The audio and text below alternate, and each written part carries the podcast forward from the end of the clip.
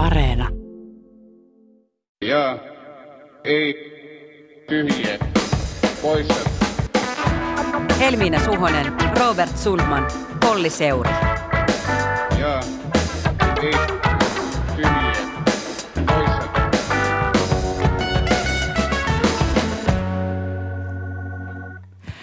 Tervehdys on jälleen aika kurkistaa tämän viikon politiikan heinäsuopaan ja etsiä neula.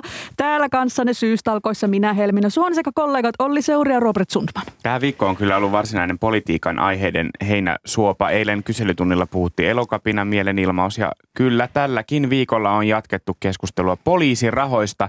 Tosin nyt on jo päästy siihen niin kutsuttuun kriittiseen vaiheeseen, jossa on alettu kysellä, että mihin ne poliisirahat oikein katoavat, kun niitä kuitenkin on vuosi vuodelta vain usein nostettu. Kuuntelijamme otti muun yhteyttä ja toivoi JETP-jaksoa aiheesta poliisin syyskapina ja syvällistä taustoitusta tästä poliisin iltalypsystä, mutta sellaista ei taida tänään olla Ei, luvassa. ei, ei. Me emme nyt laula emmekä tanssi elokapinan ja poliisin tahtiin. Tartumme talouskysymyksiin, koska talous, talous, se on tärkeää. Talous, kova aihe. Kova. Me tykätään kouista aiheista. Elokapinahan olisi tämän viikon sellainen tunteiden nostatusaihe, mutta mä oon jotenkin sillä tavalla rikki, että mulla ei mikään tunneviisari värähdä, kun joku sanoo elokapina.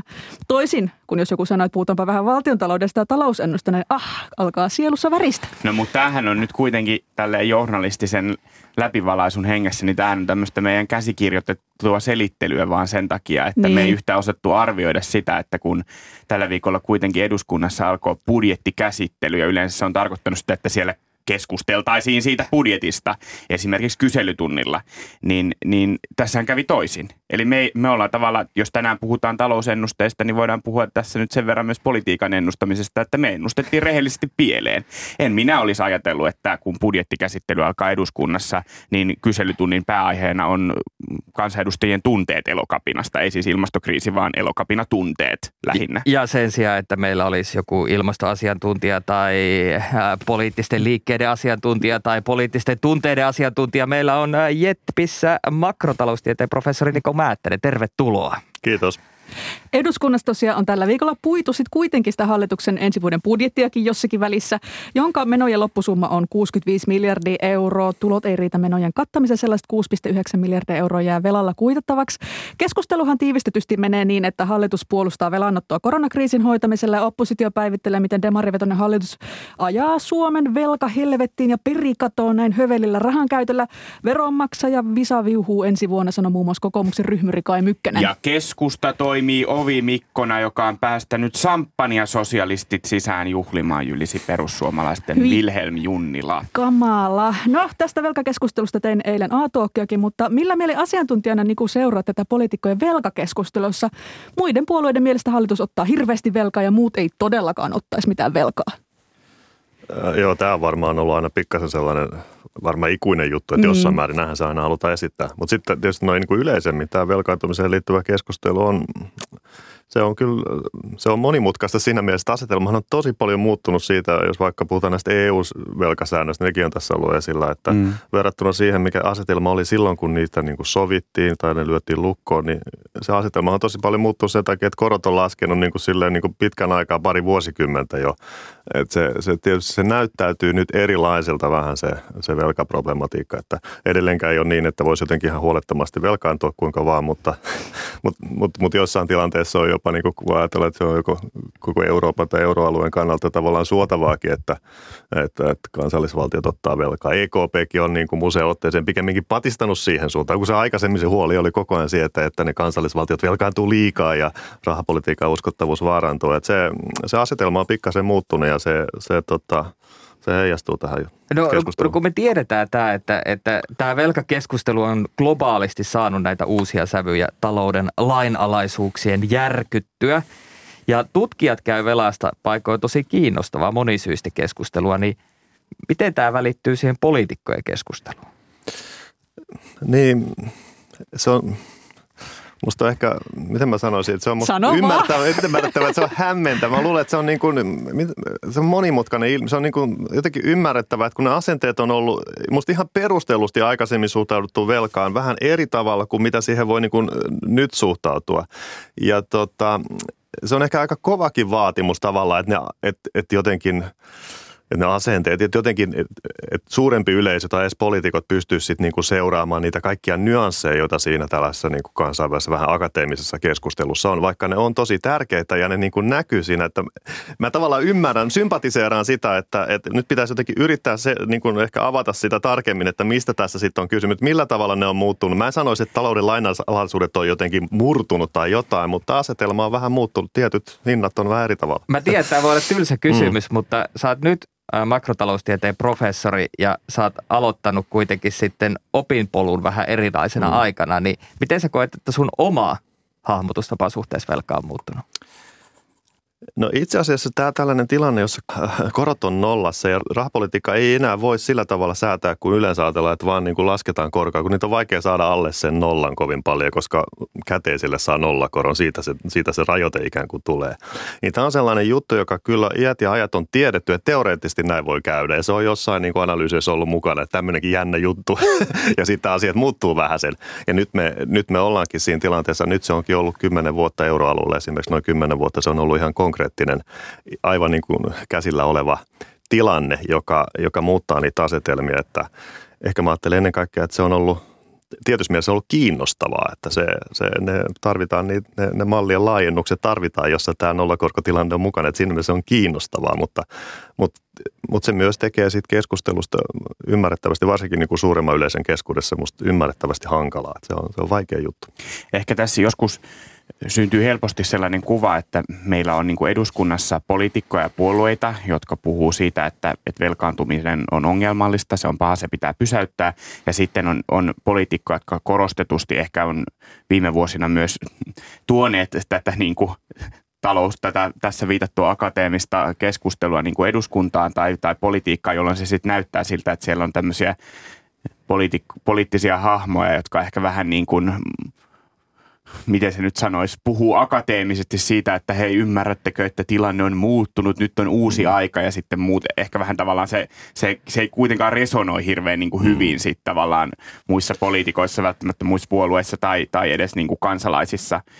Minusta mä ajattelen, että niin kuin edelleen se, mä edelleen sitä mieltä, että tällainen niin kuin vähän kestävyys tai, tai tyyppinen niin. ongelma, mitä se ihan täsmälleen tarkoittaa, että se on edelleen tosi relevantti. Just, se ikärakenteen muutos on niin kuin tosi, jut, tosi iso juttu ja me, me ei olla edelleenkään olla minun mielestä tehty riittävästi sen ikään kuin sen asian huomioon ottamiseksi. Mutta se, mikä on muuttunut tavallaan hyvin sillä, sillä hyvin konkreettisesti on se, että, että, että, samalla, että se vel, julkinen velka ei ole samalla tavalla semmoinen niin kuin rasite, iso mm. rasite julkiselle taloudelle, kun se oli joskus 10, 20, 30 vuotta sitten. Että, että se tavallaan, mä en ole kauhean huolissani siitä nykyisestä velasta tai sen Joo. hoitamisesta, ja. mutta se, se, se väestön ikääntyminen, josta on puhuttu kyllästymisen asti, niin, niin se on edelleen asia, joka niin. on niin kuin... Ja tämä on, tämä on musta myös sellainen asia, joka niin kuin siinä poliittisessa velkakeskustelussa – niin kuin hukkuu jotenkin mm. sitten sen tavallaan niin kuin päivän poliittisen nokittelun taakse. Että kyllähän, no nyt ei ole mm, vielä tullut kyllä. muiden puolueiden näitä varjo- tai vaihtoehtobudjetteja, ja joita siis oppositiopuolueet yleensä marras-joulukuussa esittelee vähän, vähän niin kuin omana vaihtoehtona hallituksen budjetille. Siinä menettelyssä on paljon moitittavaa. Se ei tietenkään yksittäinen oppositiopuolue voi valmistella samanlaista budjettia kuin mitä hallitus mm. voi valtiovarainministeriön koneistolla tehdä. Siitä ei ehkä voi saada sitten sellaista kokonaiskuvaa. Mutta kyllähän niin kuin, jos ajatellaan, että ne on opposition vaihtoehtoja, mitä he tarjoavat, niin kyllähän viime vuosien esityksestä selvää, että se selviää, että yksikään puolue ei ole lopettamassa velkaantumista. Ei niin yksinkertaisesti voi tehdä sekä vuodelle 2020 että vuodelle 2021 tehdyissä vaihtoehtobudjeteissa kokoomus, perussuomalaiset, kristillisdemokraatit ottaisi lähes saman verran velkaa kuin hallitus. Kokoomukselle taisi olla tälle vuodelle esityksessä 10,7 miljardia, kun hallituksella se oli 11,7 Kyllä. miljardia. Ja okei, okay, Nämä on korona-ajan budjetteja, mutta silloin kun vuoden 2020 talousarvioita laadittiin vailla tietoa koronasta, niin silloinkin hallituksen esitys oli 2,2 miljardia alijäämäinen, kokoomuksen noin 1,7 miljardia euroa alijäämäinen. No sitten heillä oli jotain esityksiä, että jos me tehtäisiin tällaisia meidän työllisyys mm. wink wink juttuja, niin taisi vaan 0,7 miljardia alijäämäinen, mutta mä luulen, että tämä ei menisi niin kuin valtiovarainministeriössä keskustelu, läpi. keskustelu niistä oikein niin kuin isoista hankalista kysymyksistä. Mm. Toki on siis Suomessa osin vastattu, että mä haluan maalata, että ei mitään olisi tehty. On, on, on, on monia asioita tehty, mutta silti on sellaisia aika isoja hankalia valintoja vielä edessä. Niin. Ja ei, ei, ei poliitikot kummallakaan puolella ei halua Niin. yleensä mun mielestä niin kuin kovin avoimesti niistä Kyllä, keskustella. ja, ja myös se, että eihän, ja, ja tästä päästään siihen, että eihän nämä velkasummat, mitä me tässäkin niin kuin heitellään, on, on ne sitten pari miljardia, kymmenen miljardia, näin. Voidaan puhua koronavelasta, mutta se mikä siellä on sitten sen näiden niin kuin koronakustannusten takaa löytyy se niin kuin jotenkin se ultimaattinen syy näihin alijäämiin, niin eihän se ole, no ehkä pienissä osin se voi olla niin kuin hallituksen uudet mm. menokohteet, mutta isostihan se syy on nimenomaan se kestävyysvaje mm. ja ikääntyminen. Kyllä. Ja, ja se ehkä hämärtyy, että se, se on se syy lopulta mm. sen kaiken takana. Ja mä vielä palaan sinne eduskunnan saliin tällä viikolla, kun on puhuttu tästä budjetista, niin siellä edelleen retoriikassa toistuu nämä, että nyt ei pidä velkaantua tällä tavalla ja velaksi eläminen pitää lopettaa ja velat pitää maksaa takaisin, että nyt täytyy päästä niin kuin ruotuun. Niin voiko oikeasti mikään puolue väittää tässä ajassa, että tekisi budjetin niin, että et, ettei ottaisi velkaa? Nyt lopetetaan velaksi eläminen. No kyllä, no kyllä, kai se, kyllä kai se varmaan mahdollista on, mutta että nyt se, mitä tässä tietysti oikeasti tarvittaisiin, olisi sellaisia ratkaisuja, joista voi ajatella, että niin kuin hyvin silleen pitkällä aikavälillä niin kuin helpottaa sitä julkisen talouden tilannetta, että ne voi toki osin tarkoittaa sitten veronkorotuksiakin, niistäkin pitäisi sitten olla ikään kuin avoin ja rehellinen, tai sitten ne on sellaisia jotain, niin kuin no eläkeuudistukset on ollut vähän sen tyyppisiä, että voidaan kyllä ajatella, että ne ihan pysyväsluontoisesti vahvistaa, että se, että mikä, miten se velkasuhde kehittyy tässä muutaman vuoden aikana, tai miten ne alijäämät on ihan yhden hallituskauden aikana, on, on tietysti paljon vähemmän tärkeää semminkin, kun, se, kun sinänsä se, se, niin kuin se velan äh, kustannukset on aika pieniä. Se vaan, että se, se, se pitää vakauttaa, se ei voi loputtomasti kasvaa, että sieltä, sieltä ne riskit tulee sitten.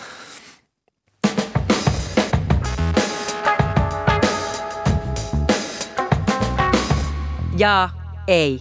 Tyhjiä poissa. No se velasta ainakin tältä erää. Me ollaan itse asiassa pyydetty Niku tänne studioon puhumaan talouden ennustamisesta, koska elämme jälleen joka syksyisten talousennusteiden aikaa. Tällä viikolla muun muassa valtiovarainministeriö arvioi BKT kasvavan 3,3 prosenttia tänä vuonna, mutta kasvun hidastuvan kahden seuraavan vuoden aikana. Tarkkojen ennusteiden sijaan meitä kiinnostaa tietysti se, mikä ylipäätään on tämän kaiken ennustamisen mieli ja miksi se on niin vaikeaa. Taloudessa tehdään pitkän aikavälin ja lyhyen aikavälin ennusteita, jotka osaltaan vaikuttaa siihen, millaisia päätöksiä poliitikot tekevät.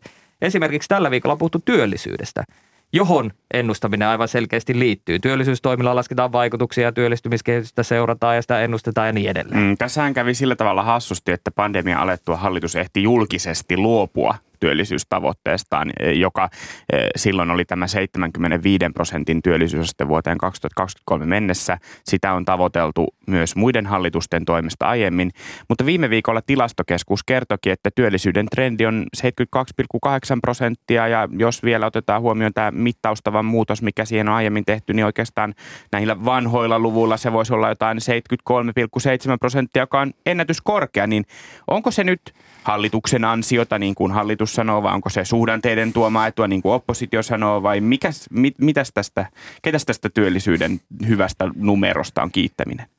Tilastoja. No mä ajattelen, että, että, että oikeastaan kautta niin kuin, aika niin kuin kansainvälisestikin tämä koronakriisi on kyllä jossain mielessä hoidettu aika hyvin. Että se ilmeinen vaara tässä oli, että eihän sitä niin kuin talouspolitiikkaa ja sitä pandemiaa sinänsä tietysti voi niin kuin pysäyttää. Se on ihan muita, mä otetaan muita asioita siihen, mutta, mutta se ilmeinen huoli oli keväällä 2020 oli, että tämä on silleen niin kuin, että tulee sellaisia kerrannaisvaikutuksia ikään kuin, että vaikka pankkikirjien kautta tai semmoista yrityksiä, että niin laaja konkurssiaato, että, että siitä olisi tullut enemmän tällaisia taloudellisia tappioita kuin mikä oli tietyssä mielessä väistämätöntä vaan sen pandemian takia. Ne on, ne on tota, mun mielestä aika pitkälti niin kuin hyvän talouspolitiikan ansiosta hoidettu sekä Suomessa, mutta ehkä tavallaan voi olla, että jossain määrin kansainvälinenkin niin kuin kansainvälinen toiminta on ollut tässä vielä tärkeämpää, vaikka miten rahapolitiikkaa on hoidettu, että se on hyvin niin kuin voimakkaasti pyrkinyt siihen, että ei anneta, niin kuin, tästä ei anneta syntyä semmoista konkurssiaaltoa ja huolehditaan yritysten rahoituksesta ja niin edelleen. Se näkyy tässä osi. Mutta onhan tässä, niin se, ne oli ehkä, varmaan ne oli monen mielestä ehkä vähän niin kuin yllättävän hyvät nämä viimeaikaiset, vi, viimeisimmät työllisyysluvut ja hyvä niin. Se vaan kuvaa sitä, että kaikenlaista sellaista tapahtuu, jota ei aina osata, osata tietysti ennustaa. Että siellä on yksi, mikä on kiinnostava ilmiö, että niin kuin työvoiman määrä on kasvanut, että on tullut uusia ihmisiä niin kuin työmarkkinoille. Mm. Ja, ja sitä nyt varmaan pian perataan, että, että mikä, mistä ne on tullut, mitä ihmisiä ne on. Mä en, mä en tiedä vastausta No, vielä, mut- mutta se on kiinnostava juttu. No mutta tämä onkin se kiinnostava, niin tämä onkin se kiinnostava asia tässä keskustelussa, koska, koska tavallaan tuntuu, että ei oikein kukaan niin kuin, että ei, ei ole vastauksia näihin kysymyksiin. Siis että tuolla on esitelty kaikkia niin kuin väitteitä julkisuudessa, että joo, se johtuu osa-aikatyöllisten suuresta määrästä. Ja sitten on esitetty vastaväitteet, että ei se siitä johdu. Ja niin kuin sekä ekonomistien että poliitikkojen lähinnä Twitter-nokittelua seuratessa itselle tulee ainakin se kuva, että kukaan ei edes tiedä, miksi työllisyysaste on näin korkealla, että mitä se niin kuin luku on syönyt sisäänsä, josta tietysti seuraa tässä myös se ajatus, että mitä Swedun järkeä on sitten seurata niitä lukuja, jos kukaan ei edes tiedä, mistä ne niin kuin jotenkin yhtäkkiä nousee näin korkealle ja sitten ollaan vaan silleen, no tä, tämmöinen tämä nyt on. Hups, tavoite tavoitettu. Niin, just silleen, että hups, tavoite täytty, mutta mitä sitten? Että niin kuin, niin. No ehkä se ihan, ihan hulluna kuitenkaan heilu se työllisyys, että, että, että, että kyllähän me niin kuin tässä ne näin tämmöiset lyhyen aikavälin talousennusteet, niin ne perustuu osin siihen niin kuin sitä, se mistä se ennustettavuus, pieni ennustettavuus mm. ainakin tulee, vaan sitä, että yritetään niin kuin arvioida, että mit, miten se kysyntä kehittyy. Ja siinä on niin kuin asioita, joita voidaan ennakoida, vaikka niin kuin tulevat niin kuin veromuutokset ja ihan jotkut vientiteollisuuden tilaukset ja tai isot laivatilaukset. Ja siellä on monia asioita. Ja nyt kun on nähty, että korona-aikana säästäminen nousi hyvin voimakkaasti, siis niin kuin kotitalouksien säästäminen, niin oli ihan mielekästä olettaa, että varmaan nyt sitten kun pääsee taas ravintoloihin, niin säästämisaste laskee, mikä niin kuin kasvattaa kysyntäeriä. Et se on yksi asia, jos on niin kuin asioita, joita voidaan ennakoida. Ja sitten toinen asia, mitä pitää miettiä, no paljon siellä taloudessa on sellaista niin kuin, ikään kuin varaa kasvaa. Ja siinä se työllisyys on sitten tosi tärkeä juttu, että jos Mm. mm. työttömyysaste on jo hyvin matala, on niin kuin ihan luontevaa olettaa, että, että se alkaa rajoittaa sitä kasvua. Että Niin. Nämä kaksi asiaa otetaan yhteen. Mutta sitten sit voi tavallaan tulla tässä tapauksessa vähän niin kuin positiivinen yllätys, että se työvoima kasvukin, että se ei ollutkaan ehkä ihan, se ei olekaan ehkä ihan niin lähellä nyt ne tällaiset talouskasvun rajat siellä tuotantopuolelta, kuin hetki sitten ajateltiin. Mutta ei se nyt tarkoita, etteikö se olisi ihan mielekäs harjoitus, että siinä on sellaista niin kuin ihan oikeasti ennustettavia asioita, vaikka sitten aina tulee yllätyksiä Joo. pikkasen enemmän tai vähemmän pieleen ennusteet aina menee, jos pisteennusteista puhutaan. Onko sillä mitään merkitystä talouden kannalta, että millä tavalla tämä hallitus sen tavoitteeksi asetetun työllisyysasteen saavuttaa?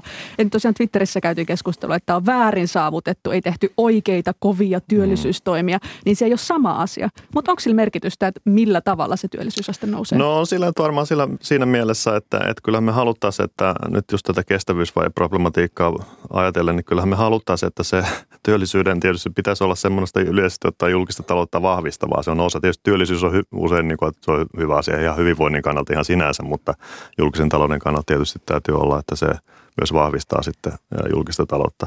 Ja sitten me haluttaisiin, että se on sellaista niin kuin, ikään kuin pysyväisluonteista, että onhan se mahdollista, niin kuin tiedetään, että on se mahdollista niin kuin tilapäisesti ajaa kasvattaa työllisyys mm. hyvin korkealle, mutta sitten se huoli on, että jos siitä tulee nopeat sellaiset isot palkkapaineet, niin sitten niin kuin muutaman vuoden viiveellä tällainen työllisyyden kohentaminen on siinä mielessä keinotekoista, että sitten se alkaa heikentää vientiteollisuuden kilpailukykyä ja se tulee sieltä vähän niin kuin takaisin, sitten, sitten, sitten laskee sitten se työllisyys myöhemmin, että siinä mielessä ei ollut sitten kestävää se arvioiminen, että, että just, että, että kuinka, missä määrin ollaan menty sellaiseen tilanteeseen, mitkä ne palkkapaineet tästä eteenpäin on, on tosi, tosi hankala juttu kyllä. Mutta jossain kohtaa semmoinen trade-offi tai tämmöinen asia pitää ottaa huomioon. Että me haluttaisiin siinä mielessä, että se on ikään kuin pysyvästi, vaan se voi ajatella, että se on se työvoiman tarjonta sit pysyvästi kasvanut. Kyllä sitä toivotaan. Mulla on äh, tähän työllisyyteen ja ehkä siihen, mikä on kenenkin ansiota, oma kokemus muutamia vuosien takaa, kun mehän tiedetään hyvin, että edellisellä vaalikaudella äh, nämä puolueet eivät lopeta muistuttamasta siitä, että Juha Sipilän hallitus onnistui luomaan yli 100 000 työpaikkaa, josta tosin Etla on sitten laskenut tai arvioinut, että hallituksen omilla toimilla syntyi näistä 45 000 työpaikkaa.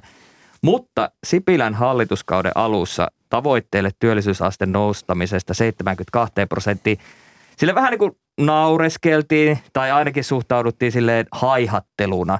Muistikuvani mukaan ihan mun juontamassani ykkösaamussakin. Miten tämä tapaus kuvaa sitä, miten vaikea talouden liikkeiden tai talouden tunnuslukujen ennustaminen on? Joo, varmaan se kuvaa sitä ihan hyvin, että on niinku se, tavallaan se työvoima on se ihan keskeinen tuotannon tekijä. Kysymys tavallaan, kuinka paljon meillä on sitä työvoimaa, jotka tänne työmarkkinoille saadaan kunnolla integroitua, että silleen pysyväsluonteisesti ja ilman, että siitä seuraa semmoinen niinku liian nopea tällainen palkkainflaatio. Uh, ja vaikeahan sitä on arvioida, että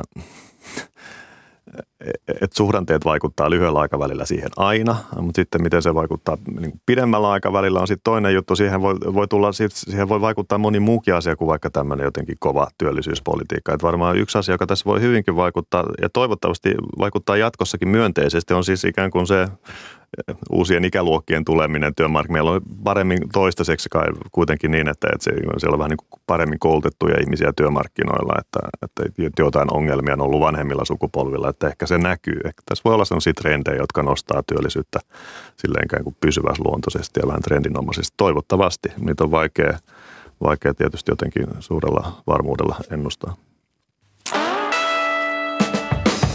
Mä myönnän auliisti, että olen tällä viikolla sukeltanut suurella innolla tähän ennustamisen kiehtovaan maailmaan. Esimerkiksi Jyväskylän yliopiston kauppakorkeakoulu on jakanut jo vuodesta 1998 vuoden talousennustaja palkintoa. Tänä vuonna eli vuoden 2020 parhaana talousennustajana palkittiin palkansaajien tutkimuslaitos. Edellisenä vuonna Hypo ja sitä edellisenä Pellervon taloustutkimus. Ja itse asiassa just PTT on menestynyt hyvin, sillä se Suomen Pankki ja Nordea ovat voittaneet palkinnon neljä kertaa. Ja näihin kisoihin osallistuu just ne toimijat, joiden suhdanneennusteista myös media raportoi tänäkin syksynä. Ja kuten kohta kuullaan, aina ei ennusteet osu ihan nappiin. Jos niin yrittäisi tästä tiivistää, niin mikä on se ennustamisen mieli? No nyt jos, just kun nyt puhutaan tällaista vähän niin kuin lyhyen aikavälin talouskasvuennusteista, niin tota, tai lyhyen aikavälin talousennusteista, eli muitakin asioita toki ennustetaan kuin PKT, muun muassa työllisyys, vienti, julkisen talouden alijäämä, inflaatio ja niin edelleen. Niin, niin siinä se, musta yksi syy, miksi sitä tarvitaan, on jo, on jo ihan niin kuin finanssipolitiikkaa ajatellen, että, että osittain ne, se ennustaminen on sitä, että yritetään niin kuin arvioida sitä, yritetään arvioida sitä kysynnän kehittymistä, siellä on asioita, joita voidaan ennakoida. Ja sitten tosiaan suhteessa vähän niin kuin sen talouden niin kuin tuotantopotentiaaliin. Niin, niin nä, tavallaan näiden kahden asian yhdistelmä kertoo jotain siitä, millaista semmoinen hyvä finanssipolitiikka olisi vähän yksinkertaista, onko nyt aika sitten elvyttää vai onko nyt hyvä aika mahdollisesti kiristää, että, että jo, tavallaan joku tämän tapainen niin kuin näkemys taloudesta tarvitaan jo mun mielestä semmoisen hyvän finanssipolitiikan – johdosta, niin kuin takia tai, sen vuoksi. Muuten voi tietysti sanoa, että sille ei ihan hirveästi meidän hyvinvoinnille yleensä on väliä, että, kasvaako PKT ensi vuonna 1,5 prosenttia vai 1,8 prosenttia.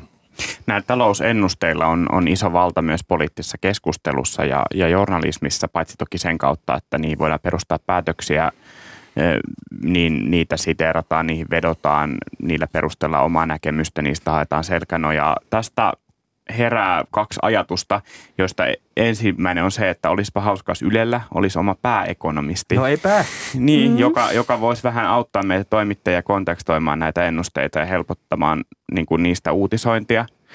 Että tuota, tämmöinen terveinen. Mutta sitten toisaalta, mitä sä niin kuin itse arvelet siitä, että onko nämä ennustajat kuinka kiusallisen tietoisia omasta vallastaan keskusteluun ja politiikkaan ja vaikuttaako se myös ennusteiden tekemiseen?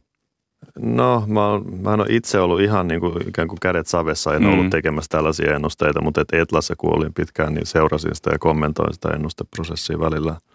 En mä usko, että ne, en mä, en mä oikein usko, että ne, ja sekä mä en ole ihan varma yksittäinen ennuste, kuinka hirveä, ehkä mä en usko, että ne kokee olevansa ihan hirveän vaikutusvaltaisia mm, kuitenkaan, mm. ja, ja en mä usko, että ne, se, se olisi jotenkin tuhoon tuomittu ajatus sitten yrittää, jos viitaat siihen, että olisi niin kuin tarve käyttää, manipuloida, jo, jollain tapaa niin kuin räätälöidä niin ennusteita jotenkin, vaikka sen nykyisen hallituksen mukaan, että kannattaako nykyistä hallitusta tai muuta, niin mm. se olisi aika tuhoon tuomittu tie, että en mä usko, että sellaista oikeastaan kyllä. Ei varmaan kukaan, mä, mäkään en usko, että meidän mm. näistä talous, taloustieteilijöistä ketkään niin kuin manipuloi ennusteitaan sen valossa, että millainen hallitus on vallassa, mutta ehkä mä enemmän ajattelen sitä, että, että luoko se niin kuin paineita se ajatus siihen, siihen ennuste prosessiin se, kun tietää, että näitä katsotaan, näitä käytetään laajasti, mm. näillä, näistä käydään paljon julkista keskustelua, poliittista debattia, niin, mm. niin asettaako se niin kuin oman työ, työn, työympäristön paineiseksi? No varmaan, ja ehkä se on ihan hyväkin niin, että no, tietysti tässä on nyt on vaan se, mitä ekonomistit välillä nillittää siitä, että kun media ke, niin kuin käsittelee niin paljon näitä talousennusteita, mm, että, mm. että sellainen pieni sivuharmi tässä on jollakin ehkä, että, että yleisö luulee, että, että ekonomistit tosi laajasti keskittyy vaan tähän tähän ennustamiseen. Niin. Se on tosi pieni mm. asia. Se on tosi, se on tosi pieni osa niin kuin yleensä ekonomistien työtä tai suuri osa ekonomistista ei tee tämän tapaisia ennusteita. Et itse asiassa isoin osa, yleensä niin kuin, kun ekonomistit jossain mielessä tekee ennusteita, ne on enemmän sellaisia niin kuin ikään kuin täysin ehdollisia ennusteita, että mietitään, että jos tehdään tämmöinen politiikkatoimenpide, niin. mitä siitä seuraa ekonomistislangilla tai, tai sanotaan, että ceteris paribus, eli että annettuna kaikki muut asiat fiksattuna ikään kuin, mm. että kun taas sitten talouteen niin kuin koko ajan tietysti vaikuttaa kaikenlaiset asiat. Mutta jos ajatellaan politiikan tekemistä, että onko tämmöinen, pitäisikö tämmöinen reformi tehdä tai ei, niin nehän on just nämä tämmöiset ehdolliset ennusteet, Kyllä. jotka on sitten ehkä hyödyllisiä. Että, että useammin se, sikäli kun taloustieteet tekee ikään kuin ennusteita, niin voi vaikka joskus puhua vain laskelmista niin niin. Totta, tai arvioista, niin ne on tämän tyyppisiä, että mitä just tämä toimenpide vaikuttaa. Ja sitten tiedetään tietysti, että sitten talouteen vaikuttaa tuhat ja yksi muuta asiaa. Mm. Mä aion yrittää dropata tämän Ceteris Paribus jossain vaiheessa tulevissa jaksoissa. Mm. Mä jatkan vielä tästä niin kuin vallasta ja sitten toki kun on näitä ennusteita, niin sitten ekonomistit myös analysoi niitä ennusteita. Mä oon pohtinut tätä valtakysymystä erityisesti niin kuin tämän yllättävän shokin koronakriisin iskiessä, että mikä rooli siinä kriisin keskellä on ja oli näillä talousennusteilla, ekonomistien analyyseillä ja meillä toimittajilla, että millaista tilannekuvaa me koronakriisistä annettiin ja osuko se nappiin, menikö se piruvielian mm. synkistelyksi, jonkinlaista itsereflektiota pitää meidän mediassakin tästä harjoittaa ja katsoa taaksepäin, oliko se antama tilannekuva oikea. Eihän Mutta... media katso taaksepäin, aina vaan eteenpäin. Seuraava. Minä aion nyt katsoa tiukasti peruutuspeiliin ja katsoa taaksepäin. Me otetaan välillä nämä talousennusteet mediassa vastaan sellaisena tietynlaisena totuutena. Harvoin näkään juttuja, jos kyseenalaistettaisiin näitä ennusteita. Harvoin myöskään tosiaan uutisoidaan, että oliko todellisuus lopulta ennusteiden kaltainen. Ja se viesti koronakriisissä ihmisille synkimällä hetkellä oli, että syvä taantuma tulee, työpaikkoja häviää pysyvästi, tulee konkurssiaalto ja palautuminen tulee olemaan tuskaisen hidasta. Niin kuin mitä mieltä sä oot siitä, että ekonomistit ja me media loimme aika synkän näkymän siellä koronakriisin keskellä talouden tilasta melko epävarmailla ennusteilla. Ja nyt tarkasteltuna ne kauhuskenaariot ei vastanneet todellisuutta. Joo, se on varmaan totta, että aika monet skenaariot oli nyt Suomen osalta, ne oli liian synkkiä nyt kun katsotaan, jos katsotaan keväällä 2020 niitä mm. ennusteita. On totta, että ne oli Suomen osalta, ne, oli, ne osoittautui jälkeenpäin onneksi, että ne oli liian synkkiä sen talouden osalta. Ää, silti mä ehkä vähän puolustasin, niin mä en ollut itse niitä tekemässä, niin mulla on helppo puolustaa. Että tota, et silloin, et kun, siihen oli iso hajonta niissä, niissä talousennusteissa mm. keväällä 2020. Osin liittyi ihan siihen, että mihin aikaan ne tehtiin, kun se muuttui, niin se käsitys pandemiasta muuttui. Ja on ihan selvää, että ekonomistilla mitään nyt erityisosaamista ainakaan vielä silloin ollut pandemioiden niin kehityksen ennustamisessa. Mutta mun mielestä silloin julkisuudessa ei-ekonomistit esitti usein paljon synkempiä arvioita, että tällä mm. talous laskee yli 10 prosenttia tai jotain tällaista. Mm. Ja, ja kyllä, Juha Sipilä oli ainakin esitti oman, Joo, eikä siinä sen, siis niin. se oli tavallaan ymmärrä, musta moni esitti sen tapaisia, mutta että muistan ainakin miten se Etlan analyysi oli silloin, se oli kyllä sen tyyppinen, että musta siinä niin kuin, että oletettiin, vähän toivottiin, että ei tule konkurssiaaltoa. Että tämmöiset isot kerrannaisvaikutukset pystyttiin estämään ja sitten se oli Etlankin arviot muuttu, mutta ne oli mun mielestä ne oli jotain niin kuin luokkaa 5 prosenttia BKT-lasku. Sekin taisi olla pikkasen liian pessimististä sitten jälkeenpäin ajatellen. Mutta se perustui hyvin niin kuin musta ihan viileeseen ja fiksuun analyysiin siitä, että, että okei, käyttäytyminen muuttuu tosi paljon, mutta katsotaan nyt kuitenkin, että missä tämä niin kuin, tavallaan sitten katsotaan, että kuitenkin on kuitenkin alue, joiden niin kuin osuus BKT on aika pieni. Se ei ole mikään massiivinen. Ja, ja sen takia mun mielestä oli kuitenkin vähän semmoinen tilanne, että yleisessä julkisessa keskustelussa usein synkempiäkin mm. ennusteita, mm. kun ekonomi sanoi, että no jos tämä saadaan rajattua tähän, niin ei tämä nyt sitten välttämättä niin iso juttu ole. Että tässä mielessä se oli musta kuitenkin ihan hyödyllinen, mm. ää, hyödyllinen arvio. Ja samalla tietysti korosti sitä, että paljon on kiinni nyt niiden kerrannaisvaikutusten estämisessä. Mm. Viime vuonna Suomen talouden arveltiin notkahtavan siis 7 prossaa. Tätä ennusti muun muassa Hypo, Suomen Pankki, Kuntarahoitus ja Nordea. Mm. Ja sitten synkinoilta Handelsbanken niin arvioi jopa 10 prosentin romahduksesta.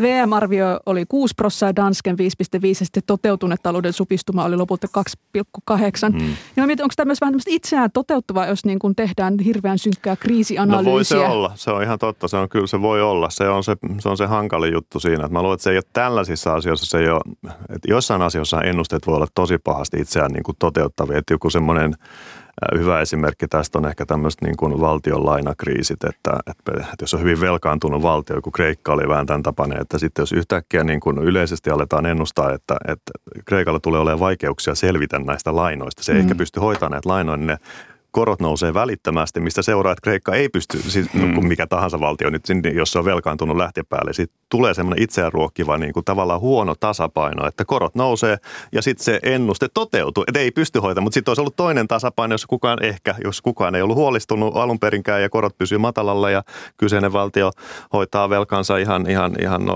ihan ilman, ilman ongelmia. Mm. Että jossain kohtaa se voi olla tosi dramaattinen ja varmaan se on vähän näissä, näissä tota, jonkun verran voi tietysti vaikuttaa ihmisten käyttäytymiseen, yritysten käyttäytymiseen tällaiset ennusteet. Se on, se on semmoinen hankala juttu kyllä. No jos virastojen, tutkimuslaitosten ja pankkien ennusteita katsoo viimeisen vaikka 30 vuoden ajalta, niin näyttää ihan selvältä, että talouden merkittäviä käänteitä on erittäin vaikeita tai mahdotonta mm. ennustaa. On kyse ollut lamasta, IT-kuplan puhkeamisesta, finanssikriisistä, jopa finanssikriisistä toipumisesta tai nyt koronakriisistä. Ennusteet on mennyt järjestään päin määntyä. Niin miksi näin on? No tavallaan taloustiedehän kyllä niin kuin opettaa jossain mielessä nöyryyttä, että se niin kuin kertoo kyllä, tai ihan niin kuin teoreettisesti ymmärretään hyvin, että jotain finanssikriisiä ei voi ennustaa. Että ei ole, tai täytyy tarkentaa, ei voi ennustaa uskottavasti. Sitten mm. sä et voi mm. uskottavasti ennustaa, että pörssikurssit romahtaa kuuden kuukauden kuluttua. Että jos ihmiset uskoo, niin sitten ne romahtaa heti. Se on ihan sellainen peruslogiikka niin kuin markkinoilla. Että on asioita, joita ei voi tässä mielessä ennustaa silleen, että ihmiset uskoo sua koska sitten se toteutuu jo. että tota, ja tämä on nyt osin minusta vaikka, että miksi, miksi tuollaista finanssikriisin tapasta ei, ei tietenkään voida, voida sille ennustaa sen ajoitusta ainakaan. Että, että sit pitää, pitää, pitää yrittää arvioida vaan niinku niitä riskejä, että onko siellä kasautuuko jotain riskejä, että kasvattaa sitä todennäköisyyttä varmaan siinäkin analyysissä mentiin pieleen, mutta se, se on vähän toinen juttu sitten. Mm. Mutta mut onko no. se niin, että, että tavallaan siihen ennusteen malliin näitä pisteennusteita, jos ajatellaan mitä julkaistaan keväisiä ja syksyisin ja niitä, niitä uutisoidaan laajasti, niin sellaiseen ei sovi sellainen ajatus, että sinne sisällytettäisiin tällainen selkeä talouden käänne? No joo, siis kyllä se varmaan on, että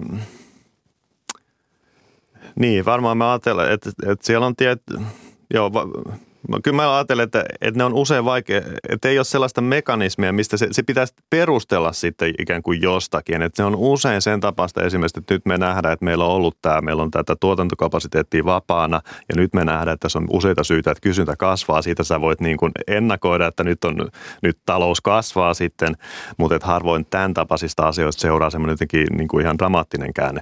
Mutta tietysti jos käänteellä vaan tarkoitetaan sitä, että, että PKT-supistuminen menee, menee, kääntyy plussalle, niin tokihan se joskus pystytään ennustamaan. Kyllä se Bajalas musta ennustettiin tämän koronakriisin yhteydessäkin, että kyllä eihän tässä mitään valtavaa yllätystä siinä mielessä, että nyt talous kasvaa. Kyllähän tämä on se, mitä ennustettiin. Musta oli ihan selvä asia, että jotenkin näin se tulee menemään. Että ei se nyt aina ole mahdotonta, mutta, mutta, mutta sitten tosiaan varsinkin tämmöiset romahdukset, niin, niin, niin se, se, se on, ne on semmoisia äkillisiä kehityskulkuja, joita on olisi vähän niin kuin – tavallaan musta ymmärrettävää, että niitä ei yleensä laiteta ennusteisiin. Jotkuthan, käyttää, jotkuthan toki sitten ennustaa romahduksia, siis että musta siinä on joskus vähän kyseenalaista, että voi, voi tietysti on ihmisiä, jotka niin kuin ennustaa romahdusta ää, niin kuin jatkuvasti. Niin mä olin kysymässä ja just, että on ehkä, uskottavaa että, niin, niin nimenomaan, että, että, että me on, mäkin, kyllä mäkin voin ennustaa, että romahdus tulee, niin. mutta mä en lähde sanoa, milloin se tulee, niin. mutta että et, et, et siinä on sitten ehkä se vähän niin kuin joskus tuntuu, että se on vähän semmoista niin kuin markkinointistrategiaa, sitten toivotaan, sit kun se lopulta tulee, että mitä mä sanoin just, mm, just toissa mm, päivänä. Mm. Ja sitten unohdetaan se, mitä on sanottu viimeiset viisi vuotta.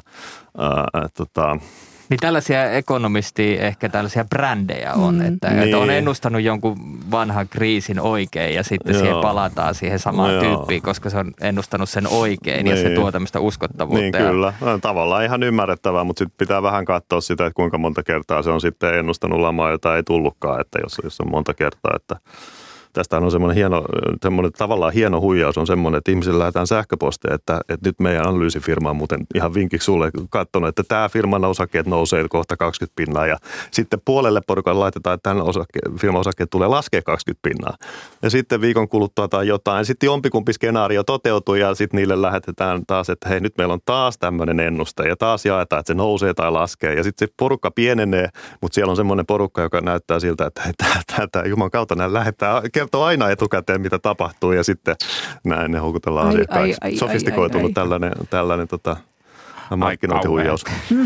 No tässä on nyt todettu, että ennustaminen on, se on vaikeaa, mutta El, ellei mahdotonta. No ei se ehkä mahdotonta. Mä, mä haluan lainata vielä, koska mä tässä on ehkä voimakkaimmin ollut jotenkin tästä, että tämä on niin vaikeaa ja se on ennustunut, ennusteet on epäonnistunut niin monta kertaa. Niin Mauno Koivistoa, joka pohti lama-aikoja ennusteita kirjassaan kaksi kautta seuraavasti. Maassamme on lukuisia taloudellisia tutkimuslaitoksia, jotka julkaisivat ennusteita, niiden joukossa myös suhdanneennusteita, kymmenesosa prosenttiyksikön tarkkuudella.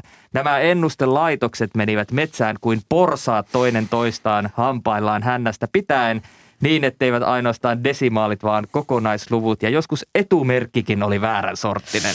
Ai, ai, ai. Porsaat. Onko tälle ennustamistavalle ja tälle järjestelmälle mitään muuta järkevää vaihtoehtoa?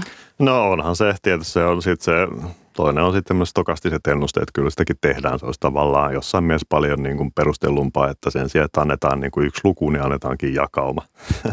Niin. Sellaista Mm. mm. mutta se on sitten tavallaan, no sitten tietysti niin kuin uutisoiminen on varmasti, en voi olla hankalampaa, että On se. ja tota, Yksi totuus myy paremmin kuin Niin, on jakauma. Niin, mutta tietysti on niin, että ne desimaalit on vähän, niin ne, ne- kyllähän ne vähän hassuuta Mieluummin näyttää. porsas metsässä kuin porsas jatkumo Niin. osin metsässä ja osin sen ulkopuolella. Tämä oli tosi hyvä kielikuva. Kiitos. Keskustelu päättynyt. Ja ei. Tyhjiä poissa. On aika tempaista jälleen JETP-kysymykset. Näihin siis vastaan joko jaa, ei tyhjää tai poissa. Helsingin Sanomat uutisoi tällä viikolla, että kryptovaluutoilla kauppaa käyvä hamsteri hämmästyttää. Jyrsijän tulos on parempi kuin monien ammattilaisten. Kesällä kryptomarkkinoille liittyy tosiaan uusi treidaaja, herra Gox, jonka kauppojen kurssikäyrä on noin 20 prosentin ylämäessä ja treidaaja hamsterin tulos peittää jopa Dow Jones-indeksin. Hamsterin kryptovaluuttakauppaa voi seurata suoratoistopalvelu Twitchissä. Ensin hamsteri päättää treidattavan kryptovaluutan pinkomalla juoksupyörällä ja sitten sukeltaa läpi putkesta, jonka perusteella se valitsee, että myydäänkö vai ostetaanko kyseistä kryptovaluuttaa. Helppoa ja kivaa. Ja ei tyhjää tai poissa. Tuntuuko sinusta välillä työelämässä siltä, että hamsteri tekisi tilallasi parempaa tulosta? Ei, mä sanoin, että ei koen, että olen puhetyöläisenä vielä toistaiseksi suojassa siltä, että hamsterit vie meidän työpaikat, mutta enemmän olen huolissani siitä, että pystyisikö hamsteri korvaamaan mut kotona. Siis eh, pörrönen, ihana, pieni eläin. Sen vähän sijaan, tilaa. että siellä oli se hamsterille allerginen tilaa vievä. Kaljuapina.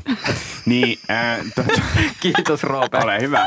Niin, mm, mä mietin, mä en tiedä tunnetteko semmoista meemisivustoa kuin Humans of Late Capitalism, Joo. mutta tästä tulee vähän semmoinen Humans tai ehkä Animals of Late Capitalism mieleen, että en olisi kyllä ehkä joitain vuosia sitten voinut niin kuin uskovani lukea hamsterin kryptovaluuttakaupasta, mutta sitten taas toisaalta tästä tulee myös mieleen Pasila-ohjelman jakso Jyrsiä 2000 vuodelta 2011, jossa Pauli Mutikkala, huijari, esittelee sijoitushuijauksen, joka perustuu siihen, että hamsteri silppuaa häkissään kurssikäyriä ja se, sitten ne, josta saadaan selvää, niin sitten ne syötetään.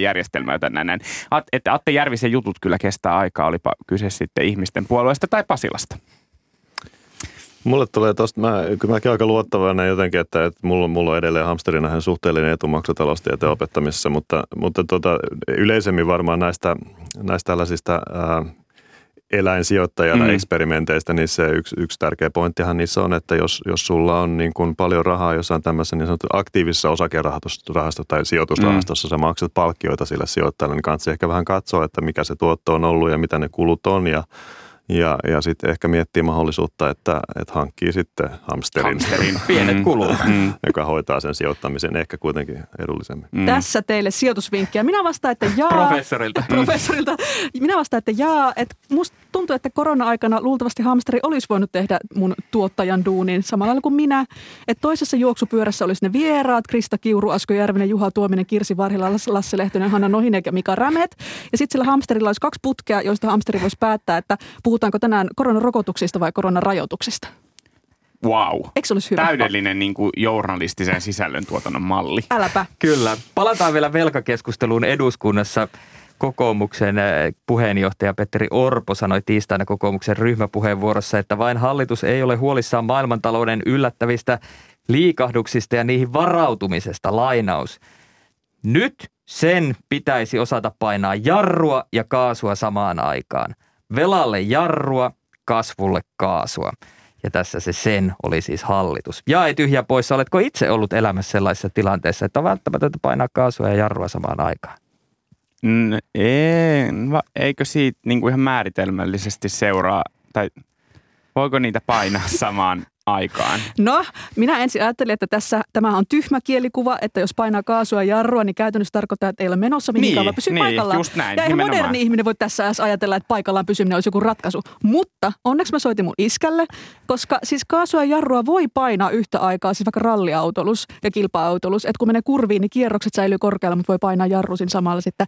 Niin kilpa-auto sen kestää, mutta henkilöauto ei. Että älkää tehkö tätä. Mutta onko nytten Suomi tai hallitus tai minä, niin, Mm. niin kuin he kilpa-auto vai Mm. henkilöauto? Sitä voi miettiä, että ollaanko tässä ralliauton kyydissä vai ihan semmoinen per, perus Toyota. Mm. Joo, en mä ehkä, eikä tuossa erityisesti välttämättä mitään vikaa tuossa kielikuvassa, mutta en mä kovin konkreettisesti koe olleeni sellaisessa tilanteessa. Mm. Mm. Tulee vähän mieleen, että joskushan niin kuin ei pidä jarruttaa, vaikka tekisi mieli jarruttaa niin kuin pyöräillessä, että vauhti tuo vakautta. Lasten kasvatuksessa voi olla sama asia Mm. Aamen, aamen. Mi- mitä on enää jäljellä järeistä koronatoimista, saattaa kansalainen kysyä ja aika vähän alkaa olla jäljellä. Nimittäin leviämisvaiheen ravintoloiden aukioloaikoja pidennetään tunnilla ja tanssi- ja karaoke kieltokin poistuvat, tanssi- ja laulukielto siis. Ja ei tyhjä tai poissa, aiotteko laulaa ja tanssia koko viikonlopun läpi nyt, kun se on tällä tavalla taas sallittua? Uh, suositut ravintolat Helsingissä on nyt tosi tosi suosittuja, Mm. että mä ystävän kanssa mennään ju- julistamaan yhtä, yhtä yhden projektin päättämistä monen vuoden jälkeen ja varattiin ravintola tälle illalle ja, ja pöytä saatiin, kun otettiin se kello 17, että lopetetaan tänään työpäivää vähän aikaisemmin. Mä aloitan sen sitten jo kello viisi, mutta en mä tiedä. En, Kyllä, jos viideltä aloittaa, niin aika helposti voi mennä laulu- ja tanssi niin, mutta en, en, lupaa, että, en, en lupaa, että jatketaan No nähdään sitten, jos. Helsingin yössä voi nähdä tanssivan. Niin kuin. Ää, tämä tuli siis kyllä niin pyytämättä yllättäen, että olin varautunut olemaan tämän viikonloppu paikallani ja hiljaa. Mutta, Koko viikolla, kun sä jarrutat ja kaasutat samaan aikaan. Kyllä. Mm.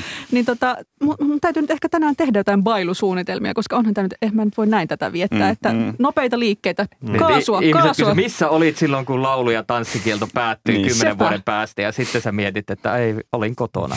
Mä Ei luulen, että mä kautta. päädyin kyllä tähän, että musta on enintään alkoholittomaa olua ja sohvalla oleilu ja Leijona kuninkaan tai Cars-elokuvien katsomiseen, että katsotaan mitä hovikriitikko on keksinyt. Mm.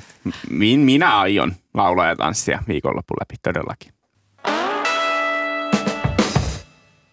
Kiitos, että kuuntelit Jetpin, mitä mieltä olit. Laita meille palautetta vaikka Twitteristä Instasta tunnisti on tietysti Jetp, mutta sähköposti löytää myös perille jetp at yle.fi. Ja jos kuuntelet Jetpiä Yle Areenasta, niin muista klikata sieltä sovelluksesta ilmoitukset päälle ja saat sillä tavalla aina tiedon, kun uusi jakso on ulkona.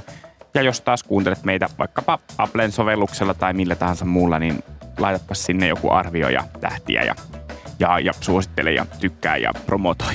Tähän tämä jakso olimme tekemässä. Siis minä Olli Seuri sekä kollegat Robert Sundman ja Helmina Suhonen. Vieraanamme oli professori Niku Määttänen. Kiitos kun tulit. Kiitos teille. Äänitarkkailijana oli Panu Vilman, äänisuunnittelijana Joonatan Kotila. Ensi viikkoon, moi moi! Moi moi! Moi moi.